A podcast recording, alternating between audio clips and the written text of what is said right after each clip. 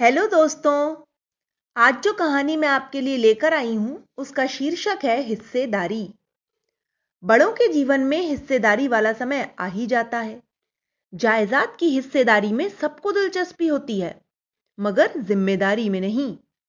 हमारी कहानी के मुख्य पात्र रघुनाथ जी इसी भवर में डूबते उतरते रहे थे।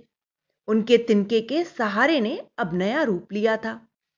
आइए इस कहानी को सुनते हैं और जानते हैं रघुनाथ जी की मन की व्यथा। बनारस के गंगा घाट पर अर्पिता की अस्थियों का विसर्जन कर रघुनाथ जी और किट्टू वहीं घाट की सीढ़ियों पर चुपचाप एक दूसरे से नज़रें चुराते हुए बैठ गए। घाट के चारों ओर काफ़ी चहल पहल और शोर शराबा था। कुछ लोग बनारस घूमने आए थे, कुछ गंगा दर्शन तो कुछ उनकी ही तरह किसी अपने को सदा के लिए विदा करने। घाट पर इतनी भीड़ होने के बावजूद दोनों का अंतर्मन किसी खालीपन से जूझ रहा था। दोनों अपने हृदय में संचित अर्पिता की स्मृतियों का स्मरण करने लगे।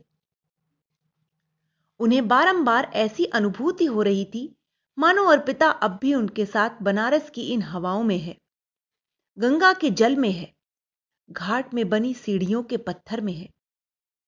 किट्टू को एक पल के लिए ऐसा लगा जैसे अभी थोड़ी ही देर में अर्पिता कहेगी, किट्टू, देख गंगा आरती प्रारंभ होने वाली है, तू जा संध्या करते दे। हर शाम जब भी अर्पिता ट्यूशन ले रही होती, किट्टू से ही संध्या देने को कहती और किट्टू अक्सर चिढ़ती हुई भगवान के सामने और आँगन में लगे वृंदा के समीप दीपक जला देती। सहसा उसका मन यह सोचकर मायूस हो गया कि अब उसे कैसा कहने वाला कोई नहीं है। वहीं रघुनाथ जी को भी ऐसा ही प्रतीत हो रहा था। मानो अभी उनका मोबाइल फ़ोन बज उठेगा और अर्पिता कहेगी बाबूजी, आपकी दवाइयाँ लेने का वक्त हो गया है। आप कहाँ हैं? रघुनाथ जी और किट्टू दोनों को ही अर्पिता की बातें याद आने लगी। जब तक अर्पिता जीवित रही किट्टू और रघुनाथ जी कि कभी नहीं पटी। कहने को दोनों का रिश्ता दादा पोती का था, परंतु उनके विचारों में दो पीढ़ियों का फासला था, जिसे वो कभी नहीं मिटा पाए। रघुनाथ जी चाहते थे कि किट्टू अपनी स्कूली शिक्षा के बाद इसी शहर में रहकर आगे की पढ़ाई पूरी करे और किट्टू बनारस की इन तंग गलियों को छोड़ दूर अपने सपनों को ऊँची उड़ान देने वाली दिल्ली यूनिवर्सिटी जाना चाहती थी। वैसे तो रघुनाथ जी की चार संतानें थीं, तीन बेटे और एक बेटी। बड़ा बेटा अविनाश, जो किट्टू के पिताजी थे। उसके जन्म के उपरांत ही इस दुनिया को अलविदा कह चुके थे। तभी से अर्पिता ने ही पूरे घर की बागडोर संभाल रखी थी। मंझला बेटा समर्पण यहीं बनारस के ही दूसरे मोहल्ले में अपने पूरे परिवार के साथ रहता है। लेकिन उसे और उसकी पत्नी को रघुनाथ जी के दुख सुख या जज्बात से कोई वास्ता नहीं। उन्हें तो बस मतलब है, बनारस शहर के चौक पर स्थित जर्जर हो रही कोठी और उससे लगी दुकान पुस्तक महल से, जो अब बंद होने के कगार पर है।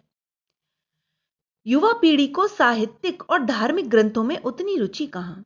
और पठन पाठन में दिलचस्पी रखने वाले, जो थोड़े बहुत पाठक बचे हैं, उनसे तो इतने पैसे भी नहीं मिलते कि रघुनाथ जी के महीने की दवाई ही आ जाए। छोटा बेटा अनुरोध भी नौकरी के चलते अपनी पत्नी के संग कानपुर में रहता है। बीच बीच में बनारस आता रहता है, लेकिन वह भी रघुनाथ जी का हालचाल जानने नहीं।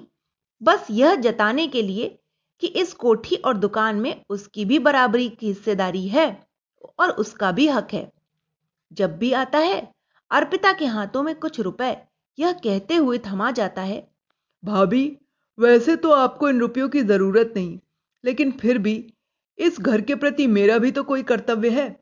इन पैसों से आप बाबूजी की दवा दारू करा लेना। अर्पिता भी कुछ नहीं कहती, बस हौले से मुस्कुरा देती है। रघुनाथ जी की सबसे छोटी बेटी रंजना लखनऊ से साल में एक बार ही बनारस आती है। उसे भी अपने पिता से कोई लेना देना नहीं, वह तो बस अपने भाइयों, भाभीियों से रिश्ता बनाकर रखना चाहती है, ताकि जब भी मकान और दुकान बिके उसे उसका हिस्सा बगैर किसी विवाद के मिल जाए। हर किसी की बस यही चेष्टा है कि कोठी और दुकान जल्द से जल्द बिके और सभी को अपना अपना हिस्सा मिल जाए। परंतु जब भी बात रख रखाव की आती है, हर कोई अपने हाथ खड़े कर देता है। पुस्तक महल और इस कोठी से रघुनाथ जी को बेहद लगाव है। इनमें उनकी आत्मा बसती है। बचपन और जवानी की यादें जो जुड़ी हुई हैं इन इमारतों से। अर्पिता यह बात बखूबी जानती थी और समझती भी थी। इसलिए वह साफ़ शब्दों में कह चुकी थी कि बाबूजी की मर्ज़ी के खिलाफ न तो कोठी बिकेगी और न ही दुकान। रघुनाथ जी भी सभी की मंशा से भली भांति अवगत थे, परंतु उन्होंने कभी कुछ नहीं कहा। बस मौन रहकर सबका आडंबर देखते सुनते रहे।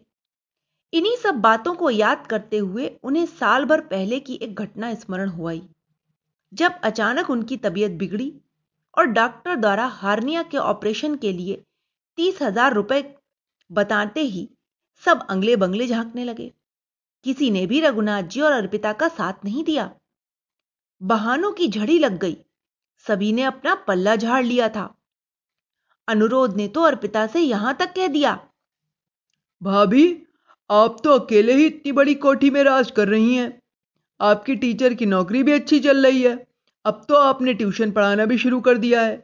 और फिर दुकान के रुपए एवं कोठी के हिस्से का किराया भी तो बाबूजी आपको ही देते हैं।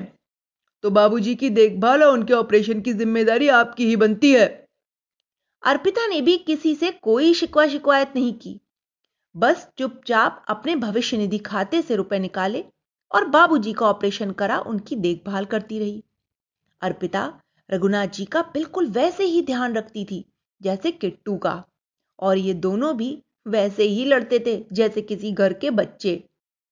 दोनों को लड़ता देख अर्पिता अक्सर झुंझला जाती और कहती, किसी दिन मैं हमेशा के लिए घर छोड़कर चली जाऊँगी।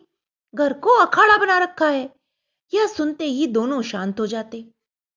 रघुनाथ जी के अपने बच्चों ने उनका साथ कभी नहीं दिया और अर्पिता सदा साथ निभाती रही। किट्टू अपनी माँ को रात दिन काम करता देखती कभी कभी साथ हो लेती, किंतु अब अर्पिता सदा के लिए उन्हें छोड़कर जा चुकी थी। इन्हीं सब बातों को याद करते हुए रघुनाथ जी की आँखें भर आई आज वे अपने आप को बहुत अकेला महसूस कर रहे थे। कुछ पल खामोश रहने के पश्चात रघुनाथ जी चुप्पी तोड़ते हुए बोले, किट्टू, दिल्ली यूनिवर्सिटी में दाखिले के लिए तुम्हें कब जाना है? मुझे बता देना। पुस्तक महल बेचकर सारी व्यवस्था हो जाएगी। यह सुनते ही किट्टू रघुनाथ जी के कंधे पर अपना सिर रखकर बोली, नहीं दत्तू, मुझे कहीं नहीं जाना। मैं चली गई तो आप लड़ेंगे किससे? आपका ध्यान कौन रखेगा? और फिर हमारी बनारस यूनिवर्सिटी कौन सी दिल्ली यूनिवर्सिटी से कम है? मैं अपनी आगे की पढ़ाई यहाँ अपनी माँ की यादों और अपने दद्दू के पास रहकर करना चाहती हूँ। बस आपको मेरी एक बात माननी होगी। रघुनाथ जी किट्टू के सर पर हाथ फेरते हुए बोले कौन सी बात? यही क्या आप पुस्तक महल नहीं बेचेंगे?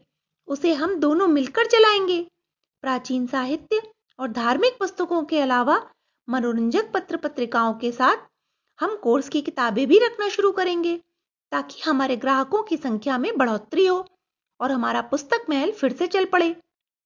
रघुनाथ जी मुस्कुराकर किट्टू के गालों को अपनी हथेलियों से थपथपाते हुए बोले ठीक है भाई नई पीढ़ी के बदलते स्वरूप के साथ हम भी अपने पुस्तक महल में थोड़ा बदलाव कर लेते हैं।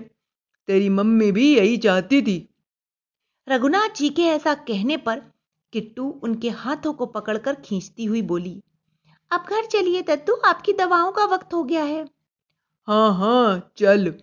रघुनाथ जी किट्टू का हाथ थामे उठ खड़े हुए और दोनों अर्पिता की बातें करते करते घर की ओर बढ़ गए। तो दोस्तों, ये कहानी उन रिश्तों को उजागर करती है जिन्हें हम जीवन भर अपने साथ रखते तो हैं, लेकिन निभाते नहीं ओके, बाय।